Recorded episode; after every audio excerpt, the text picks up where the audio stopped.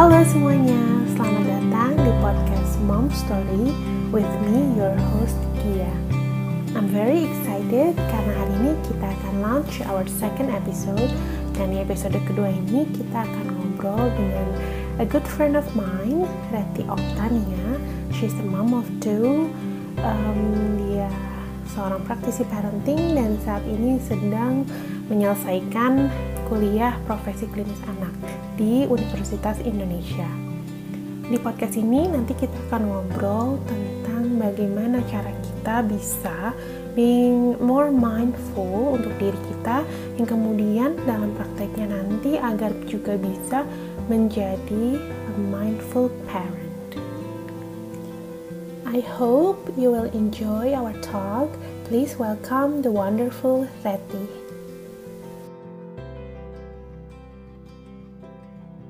Hai Reti. Halo, apa kabar? Baik, alhamdulillah. Gimana Ret? Anak-anak sekolahnya school from home? Alhamdulillah di tengah segala keterbatasan masih bisa menjalani sedikit-sedikit pelan-pelan. Terus ya lagi disyukuri aja lah segala yang ada ya nggak sih? Benar, benar, benar. Semuanya alhamdulillah aja gitu ya. Thank Daripada tambah pusing kan? Benar, benar. Thank you Reti hmm. udah mau dat udah mau ngobrol-ngobrol nih di podcast Mom Story. Jadi buat teman-teman, Reti ini temen aku. Kita dulu di psikologi UI ya sama-sama S1-nya, ya kan? Iya, betul sekali. nah, terus uh, kita ketemu lagi kemarin di kampus. Terus karena Reti sekarang lagi menjalani kuliah profesi klinis anak. Betulkah? Betul, aku lagi di profesi klinis anak UI. Dan udah mau selesai, insya Allah. Insya Allah, ya Allah, mudah-mudahan semester terakhir ya semester ini. Amin, amin, udah terakhir cukup ya, amin. ya, cukup. cukup. Cukup. Uh, hari ini aku undang Reti karena uh, kalau misalnya teman-teman ada yang follow Instagramnya Reti, kita tuh bisa lihat keseharian Reti sama anak-anaknya tuh uh, menarik banget. Kayak uh, setiap hari kita bisa lihat anak-anaknya Reti tuh punya banyak banget ide-ide, suka nggak mau diem, tapi in a way sama Reti tuh bisa mengkonsepkan kegiatan anaknya tuh kayak lebih produktif gitu, kayak jadi sesuatu gitu. Coba deh kalau misalnya teman-teman follow Instagramnya Reti itu. Jadi makanya aku tertarik banget ngajak Reti untuk ngobrol, terutama tentang gimana sih kita tuh bisa secara sadar uh, be present untuk uh, be a parents gitu yaitu biasanya disebutnya mindful parenting gitu. Kalau menurut Reti sendiri, mindful parenting itu seperti apa sih? Iya, makasih banget loh atas tes testimoninya. Padahal uh, sebenarnya itu kadang-kadang kegiatan anak tuh nggak di nggak direncanakan itu semua kayak ada spontan aja apa yang bisa dilakukan gitu ya. Um, tapi memang iya uh, aku mulai sekitar mulai ada anakku yang pertama umur 1-2 tahun gitu kali ya. Aku mulai menyadari ternyata uh, mindful parenting itu memberi paling enggak dampak yang positif terhadap diriku sendiri. Jadi aku nggak nggak langsung melihat aku pengen aku nggak pengen langsung buru-buru aku pengen jadi orang tua yang baik buat anakku gitu. Tapi dengan menjadi orang tua yang lebih sadar lebih mindful ya istilahnya, itu ternyata memberi dampak buat diri sendiri. Jadi buat aku sebenarnya mindful parenting itu saat kita menjadi orang tua secara sadar. Jadi kayak mm, semua action kita, reaksi-reaksi kita terhadap anak, kalimat yang kita bilang kadang nggak harus bentuknya verbal ya kalimat, kadang cuman non verbal gesture kita itu adalah hal yang kita keluarin yang hmm, dipengaruhi oleh masa lalu kita. Itu udah masa lalu itu kan udah lewat ya itu udah nggak bisa kita kontrol tapi tentu aksi dan reaksi kita masih bisa kita kontrol. Dan gimana aksi dan reaksi itu uh, kita olah di alam bawah sadar kita supaya apa yang kita keluarin ke anak kita tahu itu juga akan mempengaruhi masa depan mereka. Kalau kita ada, adalah produk dari masa lalu kita mungkin dulu orang-orang di sekeliling kita orang tua kita tidak membekali diri dengan ilmu mindful parenting sehingga terjadilah kita yang sekarang. Hmm. Aku pengen ke depannya uh, aksi-aksi dan reaksi-reaksi aku terhadap anak harus lebih sadar sehingga siklus-siklus uh, itu tidak lagi berulang misalnya seperti itu ada siklus-siklus yang pengen kita ubah itu tidak uh, lagi terulang di anak dan bisa menjadi lebih baik gitu jadi peran orang tua tuh berjalannya dengan lebih seksama, lebih pelan, nggak terburu-buru gitu sih sebenarnya inti dari mindful parent parenting. Gitu. Jadi nggak autopilot gitu loh. Jadi kayak anak nangis, bawaannya pengen marah, anak um, rewel, tantrum, bawaannya kita pengen teriak-teriak. Seperti itu kan um, reaksi-reaksi seperti itu sebenarnya reaksi yang keluar tanpa kita sadari gitu um, ibaratnya apa ya button kita uh, apa sih tombol kita kepencet dengan lebih mudah jadi kita memberikan reaksi tertentu yang autopilot. Gitu Oke, okay. um, sebelumnya mau nanya dulu anak uh, Reti anaknya umur berapa sekarang yang pertama sama yang kedua? Yang besar itu sekarang umurnya 8 tahun, namanya Katya sekarang udah kelas 3 SD. Yang kedua namanya Nisha itu umurnya lima tahun. Bedanya hmm. tiga tahun. Gitu. Oke, okay. terus tadi Reti bilang kalau kita mindful tuh juga bisa bukan cuma ucapan tapi juga gesture dan lain-lain gitu. Biasanya gimana tuh Reti kalau kita misalnya lewat gesture bahasa tubuh itu untuk mindful? Karena kadang-kadang kan kalau kayak tadi Reti juga sebut pas anak marah atau tantrum kita tuh udah kepengen misalnya kita udah kepancing emosi kita pengen marah gitu. Tapi kalau kita emang hmm, bisa hmm, jawab dengan lebih tenang kira-kira lebih baik kita tuh gesturnya gimana gitu misalnya? Oh jadi kayak untuk mindful parenting sendiri itu berangkatnya emang dari mindful untuk diri kita sendiri sih jadi kayak hmm, di luar praktik parenting kita juga harus uh, dengan sadar mempraktikkan mindful prinsip-prinsip mindfulness itu gitu. Jadi uh, kan udah banyak ya sekarang kalau teman-teman bisa Google ada mulai mindful eating lah mindful uh, cooking lah mindful walking lah hal-hal yang seperti itu udah bisa, banyak banget di Google dan bisa dipraktekin. Uh, jadi sebelum berangkat gimana caranya kita bisa tetap mindful pada situasi anak lagi menampilkan perilaku negatif, misalnya seperti itu kayak tantrum tadi. Sebelum kita berangkat ke situ, tentu berangkatnya adalah gimana kita praktekin mindful ke diri kita sendiri dalam situasi apa pun. Gitu. Jadi uh, buat aku pas pertama kali itu aku yang ngerasa kerasa banget di aku bisa bermanfaat itu adalah sesimpel menarik nafas panjang. Ngambil nafas dari perut gitu, pernafasan perut itu mengurangi ibaratnya apa ya kadar stres kali ya. Aku juga uh, mungkin secara saintifiknya bisa dibuktikan, tapi kalau di sini aku singkatnya bisa bilang kalau buat aku uh, saat aku menarik nafas panjang, level stresku tuh berkurang jauh gitu. Jadi saat itu membantu aku di situ situasi mendesak saat anak lagi menampilkan emosi negatifnya, aku juga nggak menampilkan emosi negatifnya juga terhadap mereka. Tarik nafas terus udah gitu uh, kesadaran bahwa ini anak-anak tuh regulasi emosinya belum sematang orang dewasa sehingga uh, mereka marah, mereka nangis panjang. Kadang-kadang anak kan kalau usianya masih kecil nangis bisa sampai setengah jam gitu kan. Apa guling-guling lah pengen sesuatu yang kayaknya nggak masuk akal gitu misalnya.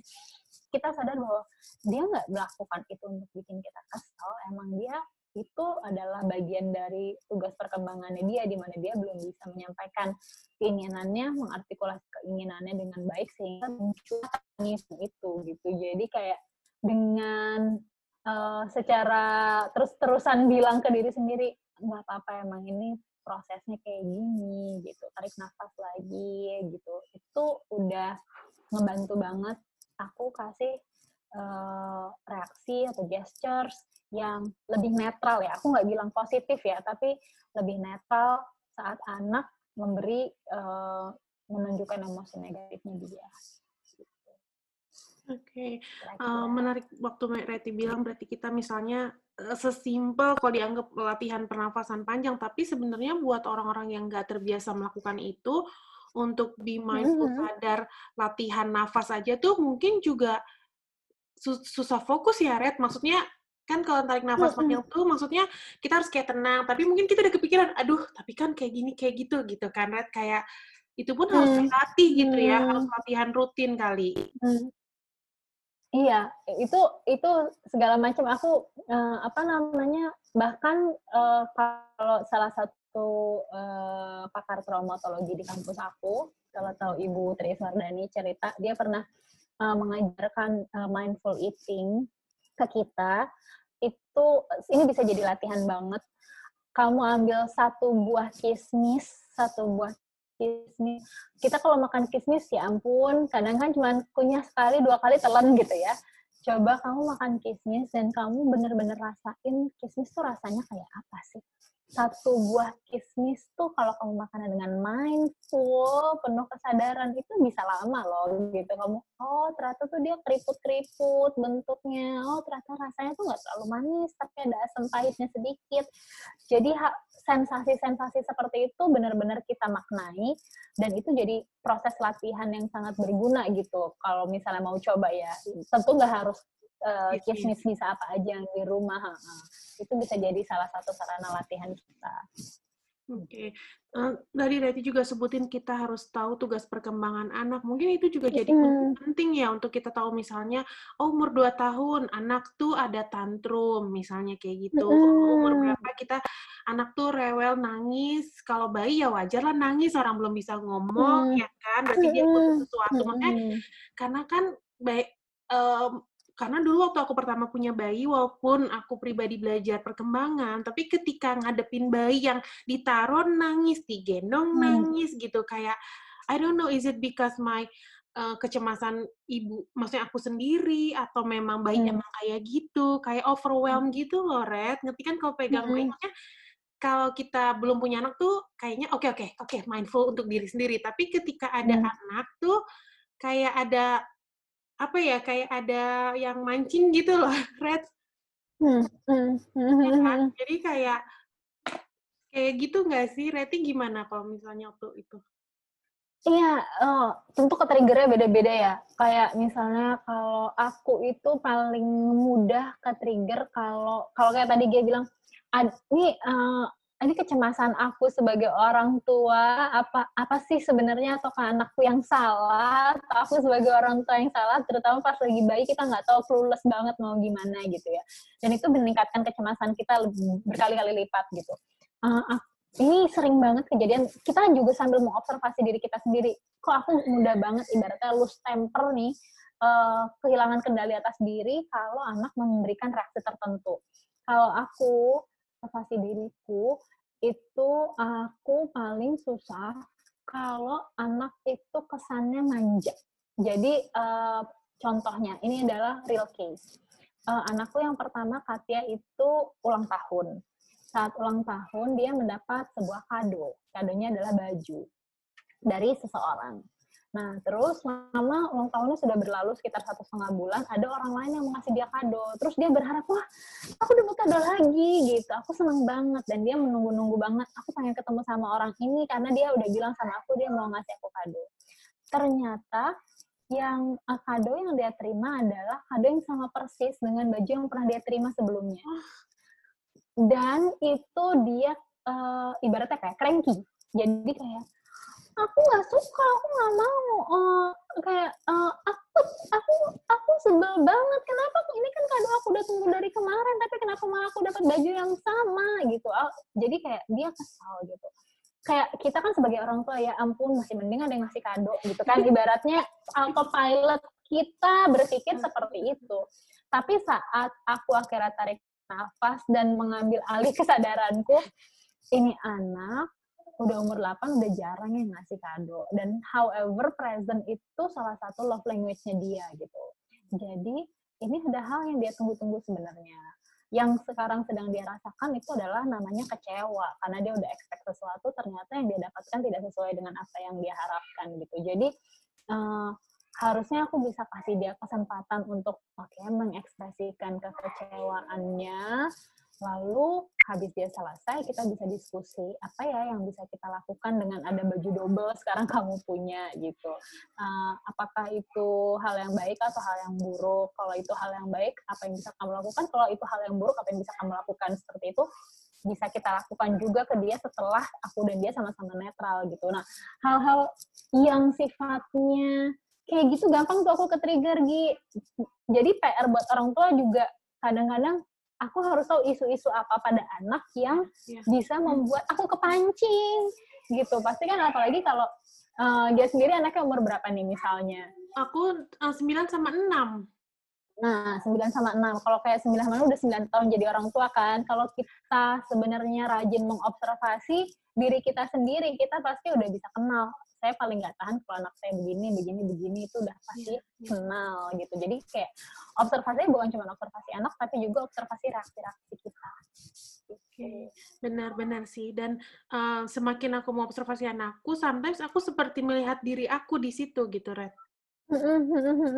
kayak ngelihat, iya kayak ngelihat, oh ini tuh, ini tuh juga mungkin aku akan merasa seperti itu nih kayak terutama yang besar ya Red karena waktu itu kan aku juga hmm. sambil hmm. lagi lagi uh, profesi itu kan Red dan somehow hmm. kalau ngomongin tentang stres dan anxiety dan lain-lain hmm. yang katanya kalau ibu hamil nanti bisa berpengaruh ke bayi dan lain-lain hmm. I think I, I, aku kayak agak-agak lihat nih di anakku yang pertama nih gitu tapi dia hmm. waktu itu caring banget tapi di satu sisi hmm. kayak uh, apa ya sensitif banget gitu loh Red. Jadi aku kayak harus lebih lebih lebih lebih lebih apa lebih hati-hati gitu loh kalau sama anakku. Padahal kan dia cowok Red. Jadi itu another PR sih buat aku dan suami gitu. Aku selalu bilangin bahwa uh, punya perasaan uh, uh, sensitif di anak laki-laki itu bagus, tapi kan berarti di sisi lain ada yang harus kayak dibangun leadershipnya. Kayak gitu loh, Red. Kayak gitu-gitu tuh aku masih ya somehow tapi kalau kita belajar teori itu kita jadi selalu mikirin terus Red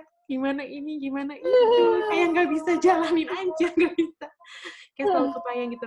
Uh, tadi Reti sebut tentang love language itu juga menarik banget. Hmm. aku lupa nih sebenarnya teori dari siapa Red uh, aku lupa itu kan ada websitenya ya. Kita bisa cek ya kita love language kita atau love language pasangan atau anak gitu ya Red ya.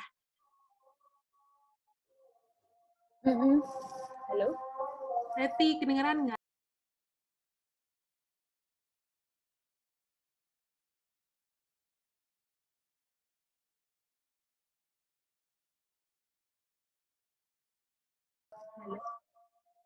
Kedengeran tapi maaf di sini kayaknya agak-agak putus-putus sinyalnya. Maaf ya sinyalnya. apa itu lagi ada azan. Ya tadi aku tadi aku iya. bilang tentang love language itu itu kan ada di website kita mm -hmm. bisa cek ya love language kita tuh apa. Mm -mm, bisa banget ini uh, kalau misalnya ke Google aja itu bisa langsung ke ketahuan ketahuan kok gitu ada apa aja sih love language. Dan lagi-lagi ada banyak tes yang bisa kita ambil untuk uh, ikut uh, kita bisa identifikasi love language kita apa pasangan apa atau anak apa. Tapi balik lagi menurutku yang paling akurat tuh hasil observasi kita sendiri sih. gitu. Oh, oh, jadi oh ini anak anak kita lebih suka kalau uh, dapat quality time jadi pergi berdua nggak sama adik atau nggak sama kakaknya atau lebih suka kalau ternyata kita peluk kita kita pangku hal-hal yang seperti itu jadi membantu kita terkoneksi lah dengan anak kita kalau kita bisa paham love language-nya gitu. Di situ koneksi juga penting banget ya, Red, berarti. Iya, betul. Nah, salah satu yang tadi aku bilang positifnya buat diri aku, mindful itu adalah koneksi antara aku dan diriku sendiri gitu. Jadi kayak aku bisa tahu, oh iya ternyata ada isu-isu tertentu di masa lalu aku yang membuat aku mudah lebih mudah tertrigger. Itu kan aku terkoneksi sama diri aku sendiri ya. Positifnya aku sebagai orang tua aku lebih terkoneksi juga dengan anak-anak aku gitu. Jadi aku lebih memahami mereka tuh maunya apa. Mereka itu model tadi kayak tadi love language-nya apa? Oh model belajarnya kayak apa? Luas banget deh aplikasinya kalau menurut aku mindfulness ini Okay. Gitu. Terutama di masa sekarang yang somehow everything tuh kayaknya serba fast pace gitu nggak sih, Red? Maksudnya kalau kayak nonton TV aja kadang-kadang kan nggak ada iklannya tuh kalau sekarang, ya kan? Hmm. Kalau dulu kan kalau kita ada iklan kita menikmati tuh iklannya Red. Sekarang anak aku kalau lihat iklan, ini iklannya apa sih, Mom? Kayak gitu. langsung cari tombol skip. Kalau dulu aku kayak liatin iklannya terus kayak pengen, oh iklan kayak menikmati, oh abis iklan nanti mulai lagi gitu kan, Red kalau kita nonton TV dulu ya, hmm. gitu. Tapi kalau anak-anak sekarang tuh udah terbiasa cepet-cepet gitu loh. Instan ya dia. Iya, jadi semakin semakin penting sebenarnya untuk kita meng, meng hadir di kehidupan ini, hadir sebagai parents, hadir uh, di keseharian mereka kayak gitu tuh semakin sebenarnya semakin semakin penting ya, semakin dibutuhin gitu ya, Red untuk menjalin koneksi itu dan lain-lain gitu. Sepakat banget, sepakat banget. Dan koneksi itu sama uh, kadang orang bilang iya dong bikin quality uh, apa quality time supaya terkoneksi sama anak gitu. Dan quality time itu ya gitu nggak bisa sambil lalu. Yang nggak bisa sambil lalu itu yang nggak bisa sambil lalu itulah yang disebut dengan mindful gitu kadang kita bareng sama anak tapi kitanya sibuk dengan handphone sibuk dengan hmm. laptop lah saya nggak talk to myself sih sebenarnya gitu ya nggak bisa itu yang disebut dengan uh, quality time gitu kan memang harus mindful mendampingi dia gitu.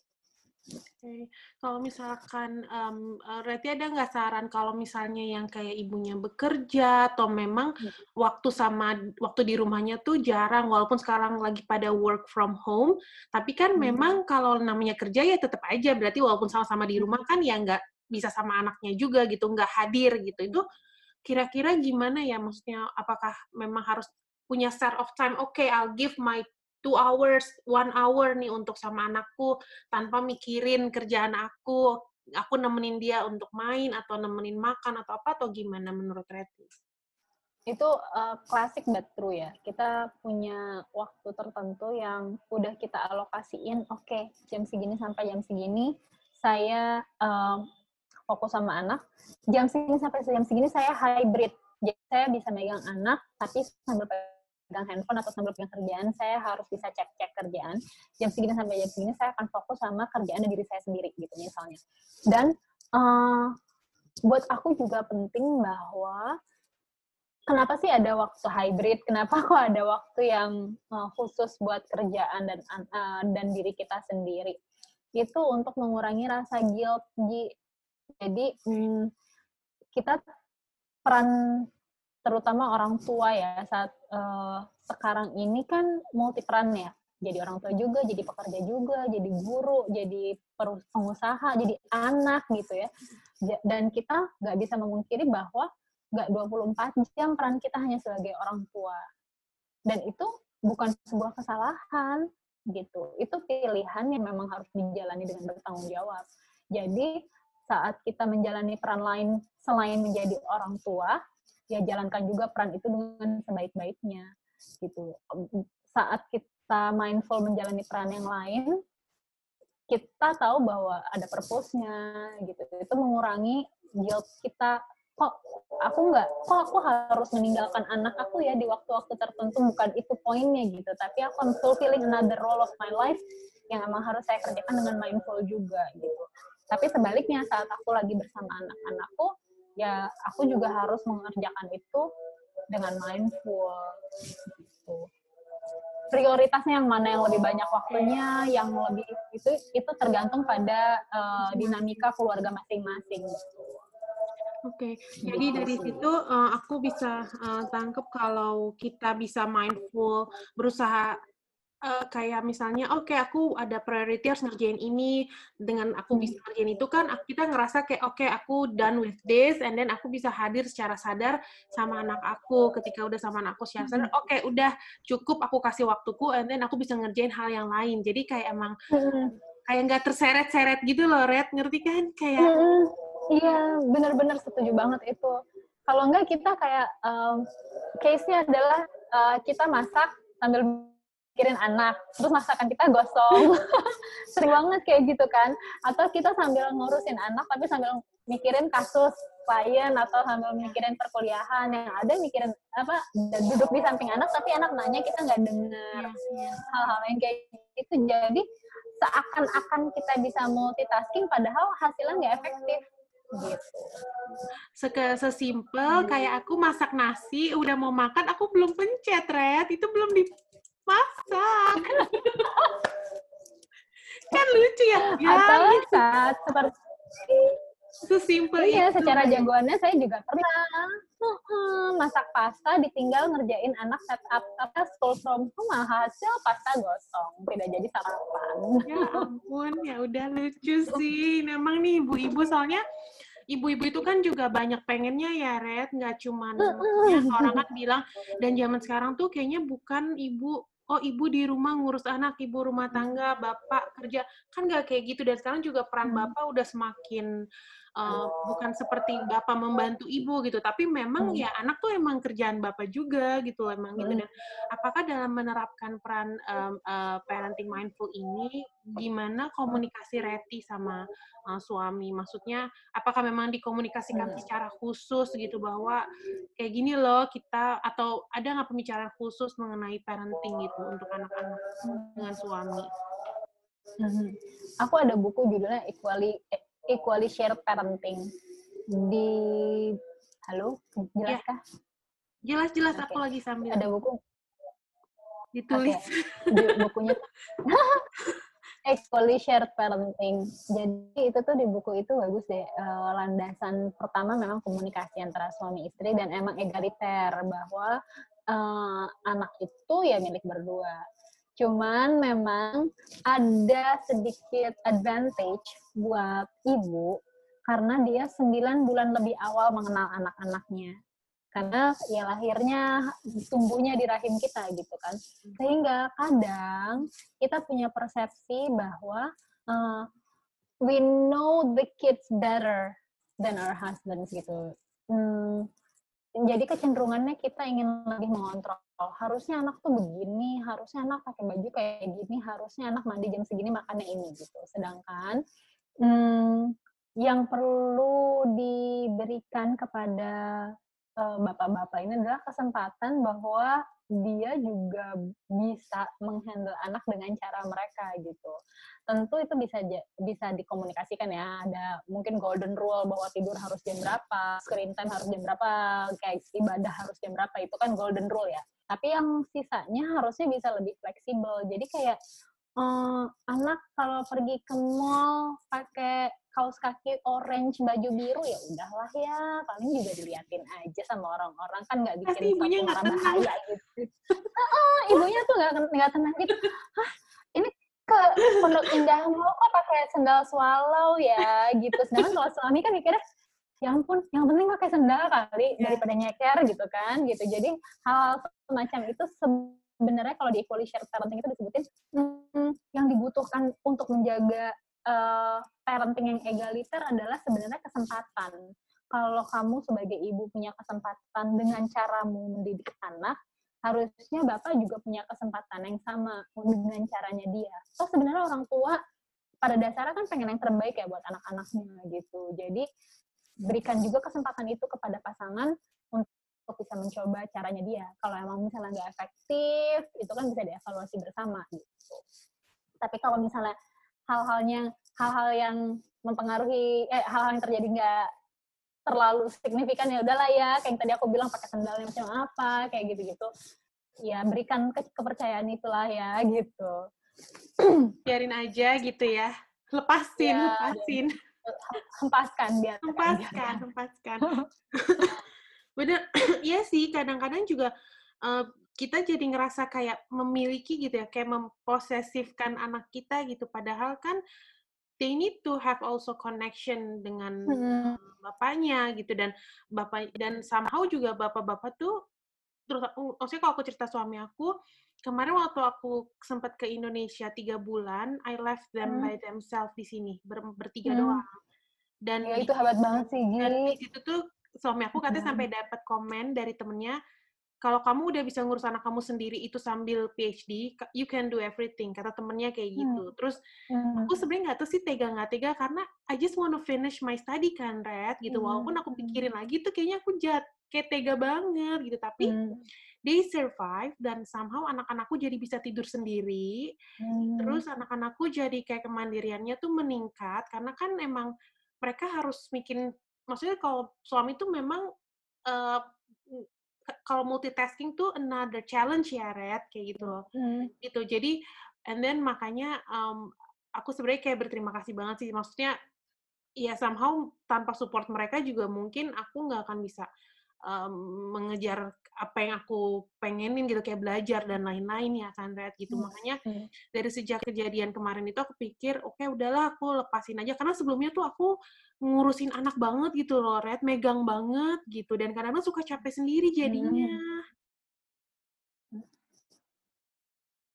Hmm. Iya, karena berasa semuanya tuh ada di pundak kita ya. Mm-mm, padahal mah uh, ya udah namanya kan so, berbagi aja gitu ya bareng-bareng gitu betul, dan betul. dan di situ aku betul, jadi nyadar apa mungkin diriku sendiri ya yang entah kurang kasih trust gitu sama pasangan aku gitu loh padahal ya setelah aku hmm. kasih trust gitu they turn out perfectly fine and better gitu loh Red. Hmm. Hmm, hmm, hmm. Betul betul betul. Makanya tadi ternyata kesempatan itu padahal mungkin justru yang membawa pada kebaikan ya saat ternyata pasangan kita diberi kesempatan dengan caranya dia yang kita udah tahu dia niatnya baik kok untuk keluarga gitu ya nggak mungkin harmful lah kalau kita udah mengenal pasangan kita kan.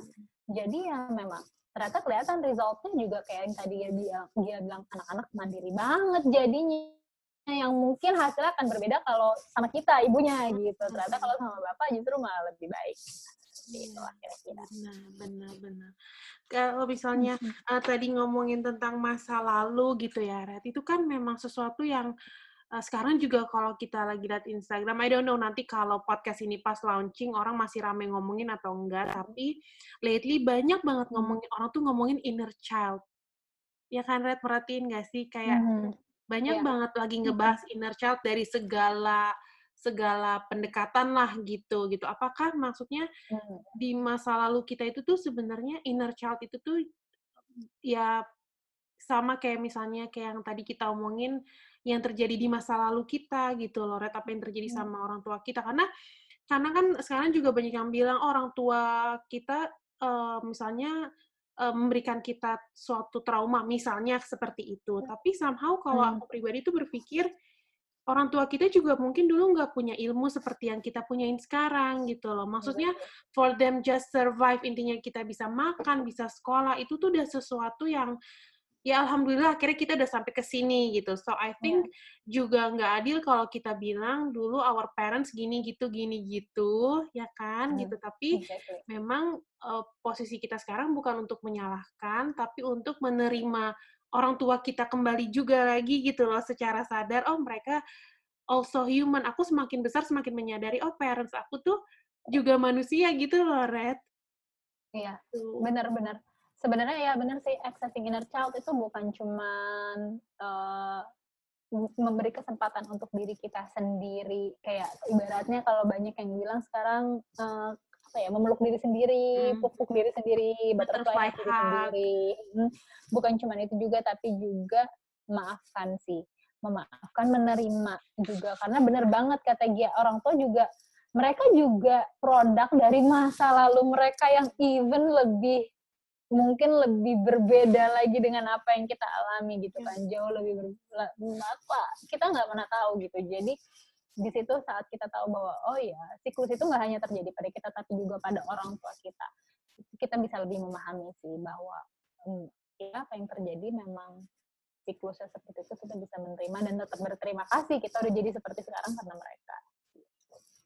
Iya benar benar. Kalau misalkan kadang-kadang um, kita kan uh, agak aku agak uh, mau geser sedikit topiknya. Kalau misalkan hmm. memang kita kan udah banyak belajar nih, jadi kita pengen hmm. nerapin oke okay, mindful gini-gini. Tapi kan kadang-kadang kalau kayak nenek gitu atau om, tante hmm. itu kan punya gaya parenting sendiri gitu. Dan misalkan hmm. uh, kalau misalnya kita emang tinggalnya sendiri gitu, kayak aku di sini kan bisa nih fokus nerapin. Oh aku suami maunya kayak gini, oke okay, gitu. Tapi kan hmm. ada juga keluarga yang masih tinggal sama keluarga besarnya gitu.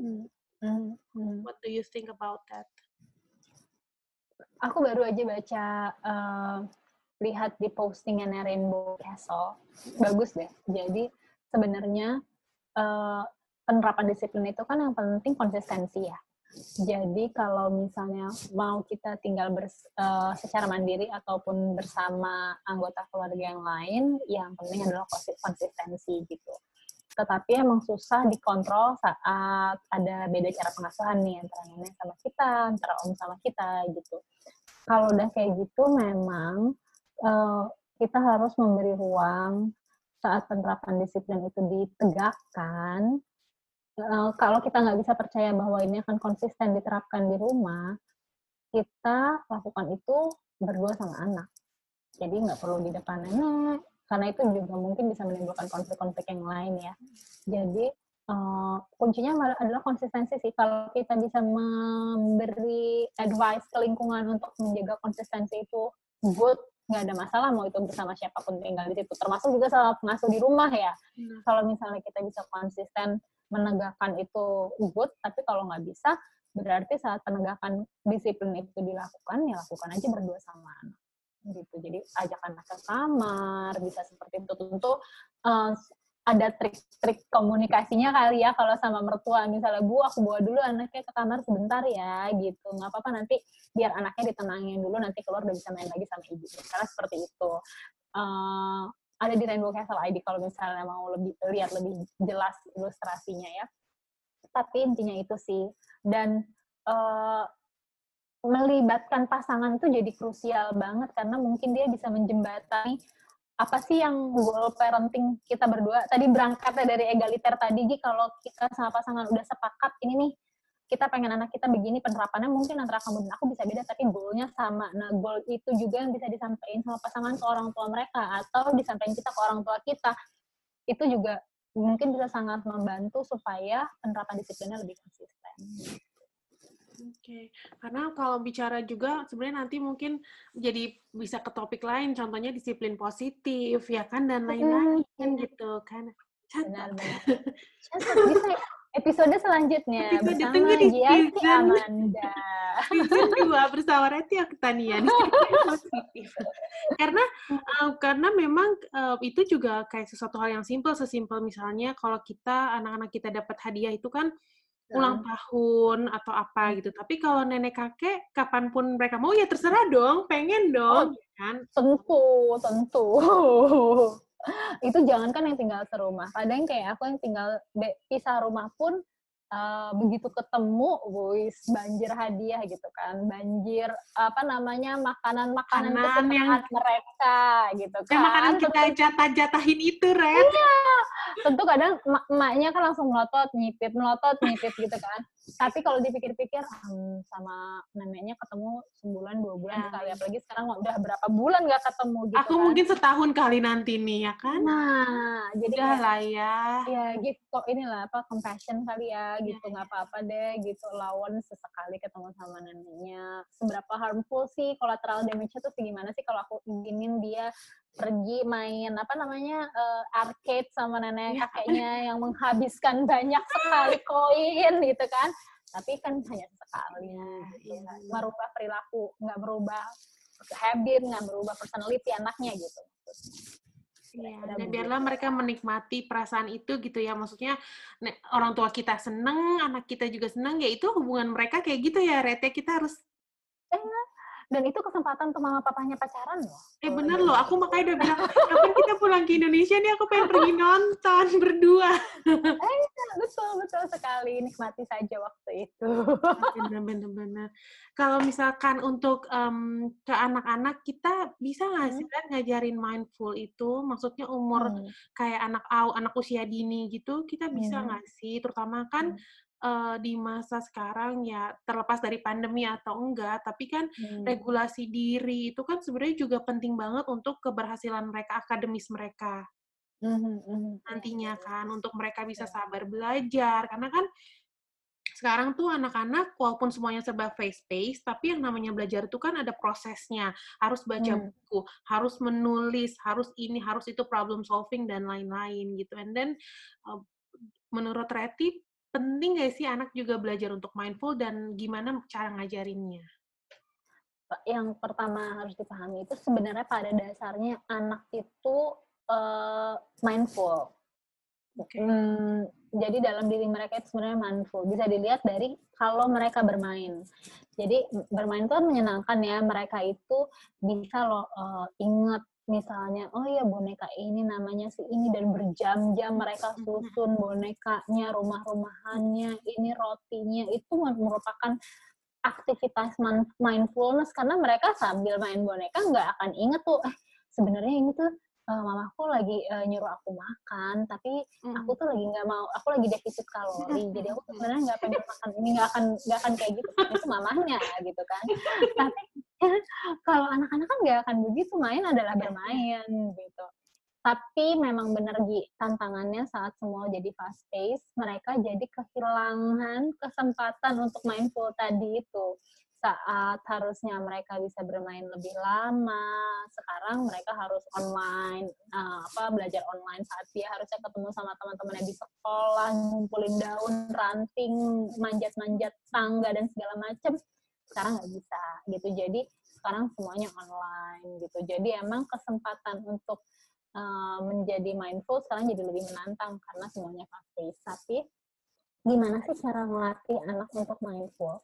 anak itu kan lebih suka uh, melihat benda-benda konkret ya. Jadi saat misalnya kita ngajarin anak konsep mindfulness juga kita menggunakan benda-benda konkret sebagai contoh. Aku boleh ambil contohnya satu mm. sebentar ya.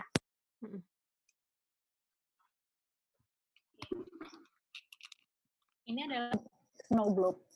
Kita bisa pakai snow globe di rumah untuk bisa mengilustrasikan sama anak-anak kita sebenarnya mindfulness itu apa.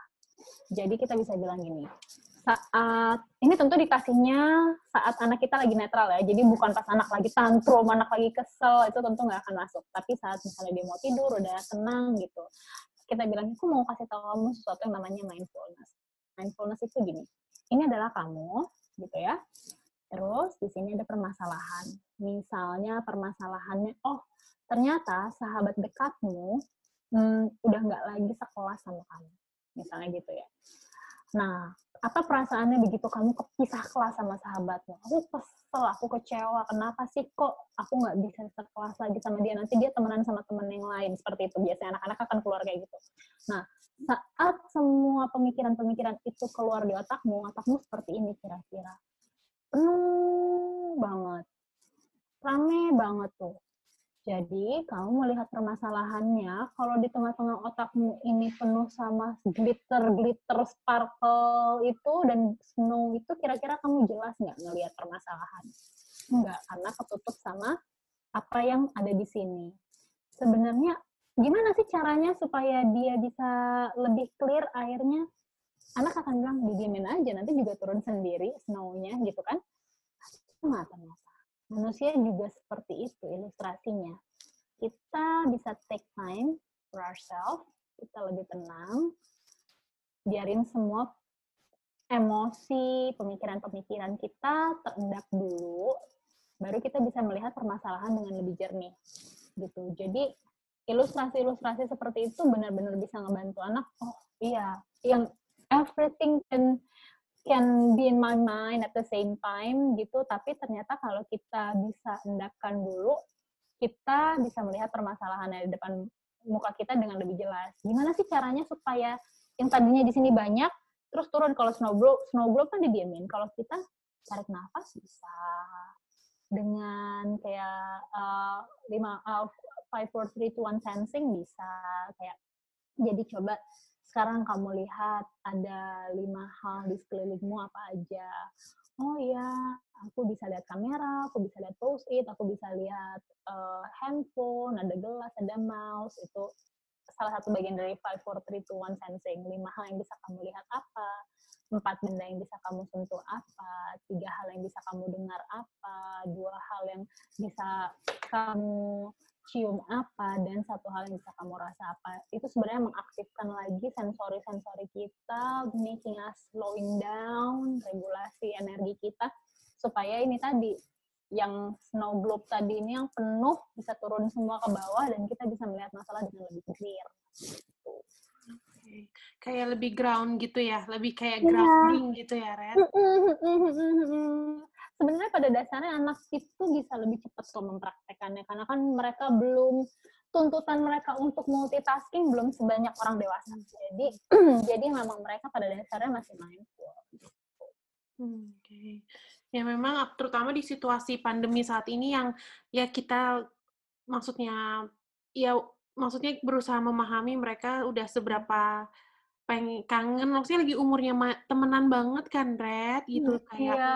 jangan mereka sekarang nggak bisa ketemu temennya nggak bisa lagi seneng senengnya main nggak bisa gitu jadi mungkin kita sebagai orang tua juga perlu menerima oh mereka pasti tuh sedih gitu berusaha hmm. ngerti oh mereka tuh kayak kebayang gak sih kayak belajar online gitu kan Red kayak padahal dulu kita kan SD seneng banget gak sih istirahat gitu Red kayak iya. Gitu tukeran stiker main bekel atau apa gitu kan kayaknya ini ini sih anak-anak uh, udah mulai uh, sudah mulai menunjukkan tanda-tanda iya, kejenuhan yeah, yeah, yeah. untuk belajar online gitu apalagi mereka juga kesempatan untuk relax keluar biasanya kan dulu ke binatang kayak ke museum lari-lari. Iya, sering ke taman gitu. juga kan dulu. Taman, uh, main sepeda kayak gitu itu kan uh, salah satu juga untuk ngerilis energi gitu ya. Nah sekarang kesempatan itu juga jadi terbatas gitu. Jadi uh, memang situasi yang luar biasa dan membutuhkan ya, kesabaran, ya. kesadaran dari semua ya. sekarang gitu. Jadi kalau misalnya di rumah gitu sekarang anak-anak hmm. kegiatannya apa selain maksudnya setelah belajar biasanya di rumah hmm. mereka ngapain? Kan dulu kalau nggak salah juga kuliah di Instagram Reti tuh bisa main sama teman-teman sekitar rumahnya ya kan. Kalau hmm. sekarang itu kan juga mungkin udah jadi jarang ya enggak main ya. Enggak, enggak main. Jadi um, khawatir juga ya kondisinya sekarang dengan kita nggak tahu kita kita carrier atau kita yeah, dari iya. mana yeah. aja di luar orang-orang yang kita invite juga dari mana aja kita juga nggak tahu gitu kan tapi intinya adalah hmm, kalau sekarang anak-anak pagi itu sekolah jam 7 sampai jam 12 itu waktunya emang sekolah kalau yang besar itu kan sudah lebih terstruktur ya sekolahnya jam 7 sampai jam setengah 12 tuh online terus gitu udah udah ada kelas udah ada stream-streamnya kelasnya kalau itu yang gede kalau yang kecil tuh dia baru akan video uh, Zoom gitu kelas tuh jam 10, tapi memang dia ada tugas-tugas harian yang biasanya aku kejar sebelum jam 10. Jadi jam 7 tuh dua-duanya ready, yang gede masuk kelas, yang kecil ngerjain tugas harian sama aku. Jam 10 yang kecil akan Zoom gitu ya. Kalau misalnya bisa tugas-tugasnya selesai sebelum jam 12, mereka ada waktu lawan misalnya mau crafting ke, mau apa, apa, mau uh, painting, mau apa yang messy-messy kayak gitu, biasanya akan aku temenin sampai jam satu Terus udah gitu makan siang dan segala macam, jam 2 aku mulai kerja. Jam 2 itu aku kerja uh, sampai sore, nanti jam 5 gitu aku, kan suamiku juga masih WFH, jadi biasanya akan serah terima. Udah sampai jam 5, sampai jam 5 itu aku tolong setelah jam 5 akan menjadi kamu, anak-anakmu. Halo Tante, Hai. Hai. Lagi apa, Kak? Lagi main. Main apa? Main sama Misha. Oh, Oke. Okay. Say hi to Misha ya. Tantenya lagi di UK, Kak. Lagi di Inggris. Di Inggris sekarang masih pagi. Masih jam 10. Iya. Baru aku lanjut kerja dari jam 2 siang itu lanjut kerja sampai biasanya maghrib gitu ya. Terus udah gitu malam nah biasanya aku tuh plot kalau aku harus ada video call kerjaan sama tugas-tugas kelompok tuh aku plot malam setelah anak-anak tidur gitu. Uh, rutinitas itu membantu aku bisa mengantisipasi esok hari. Jadi aku nggak terlalu cemas. Aku karena aku tahu aku pagi nggak akan megang kerjaan. Jadi aku nggak resah pagi-pagi. Itu kan kadang-kadang aduh aku aku ngerjain kerjaan apa ya? Aku hari ini aku harus accomplish apa ya? Kayak gitu-gitu karena pagi-pagi tuh keresahanku sangat berkurang terkait hal itu karena aku tahu pagi-pagi itu bukan aku bukan waktunya aku megang kerjaan bukan waktunya aku megang tugas kuliah emang waktunya aku megang anak-anak gitu. Jadi itu mengurangi keresahanku. Begitu juga dengan sore-sore kayak gini aku set uh, screen time anak tuh jam sampai jam 4. Jadi aku tahu kalau aku harus kerja dan anak-anak nonton, aku nggak resah, nggak yang, duh anak-anak kok lagi screen time, gue lagi kerja. Ya enggak, gitu. Karena emang itu rutinitas yang aku ciptakan sehari-hari. Itu membantu banget. Oke, okay. jadi rutinitas ya, itu juga penting banget untuk kita bangun dan sebenarnya hmm. bisa dari sejak mereka baru lahir ya, Red, punya rutinitas Iya, benar, benar, benar banget.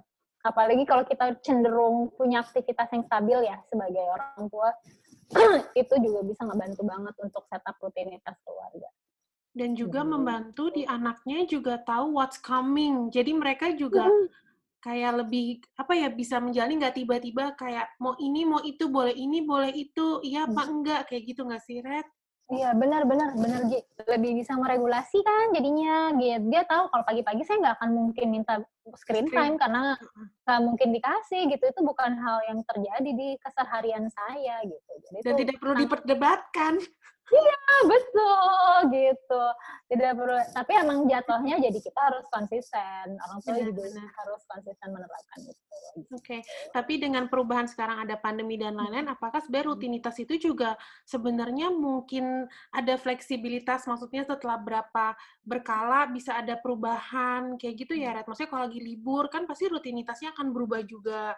Kayak sekarang belajar dari rumah akan berubah juga dan mungkin insya Allah nanti kalau udah balik sekolah ya rutinitas akan berubah lagi. Tapi yang penting kita eh, ada mungkin ada komunikasi kali ya, diskusi juga, terus konsisten nerapin itu gitu ya, Red ya.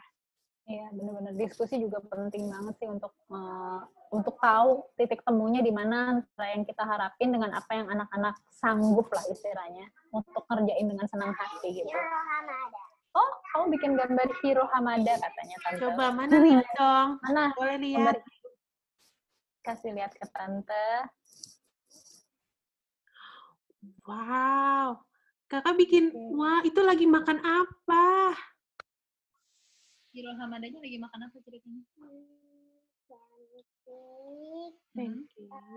pancake, and drinking Sprite. Eating burger, Uh, sushi, and salmon, wow. apple. Oke. Aduh, jadi kangen sushi teh. Ayo ke Bang Village. Bikin aja deh, bikin dulu sekarang mah. Ya, sushinya bikin. Ya, Benar Kak. sekali.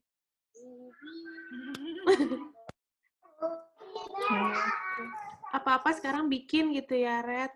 Mm-mm, apa-apa sekarang bikin kopi juga sekarang apa-apa bikin. Coba mana yang Misha, mana Misha? Misha. Oh, kakak lagi bantuin. Thank you, Kak. Lagi minta diambilin sesuatu. Dibantuin kakaknya. Harus dimanfaatkan ya, soalnya semakin mereka sebenarnya juga sebenarnya saling tarik menarik gitu ya, Red, ada sama kakak ya. Iya, ada sih konfliknya. Ada, ya wajar lah ya, ya, wajar.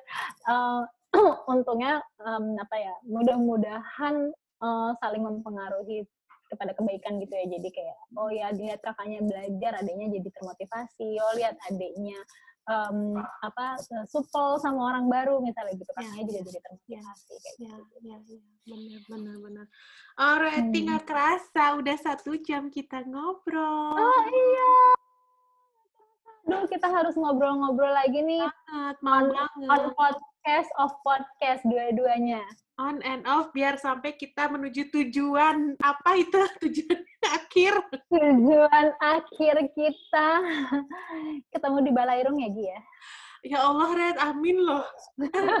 Red, aku tuh udah sampai kayak, udah deh, wisuda nggak wisuda, atau gimana, yang penting, oke, let's finish this, dan lakuin apa yang aku bisa.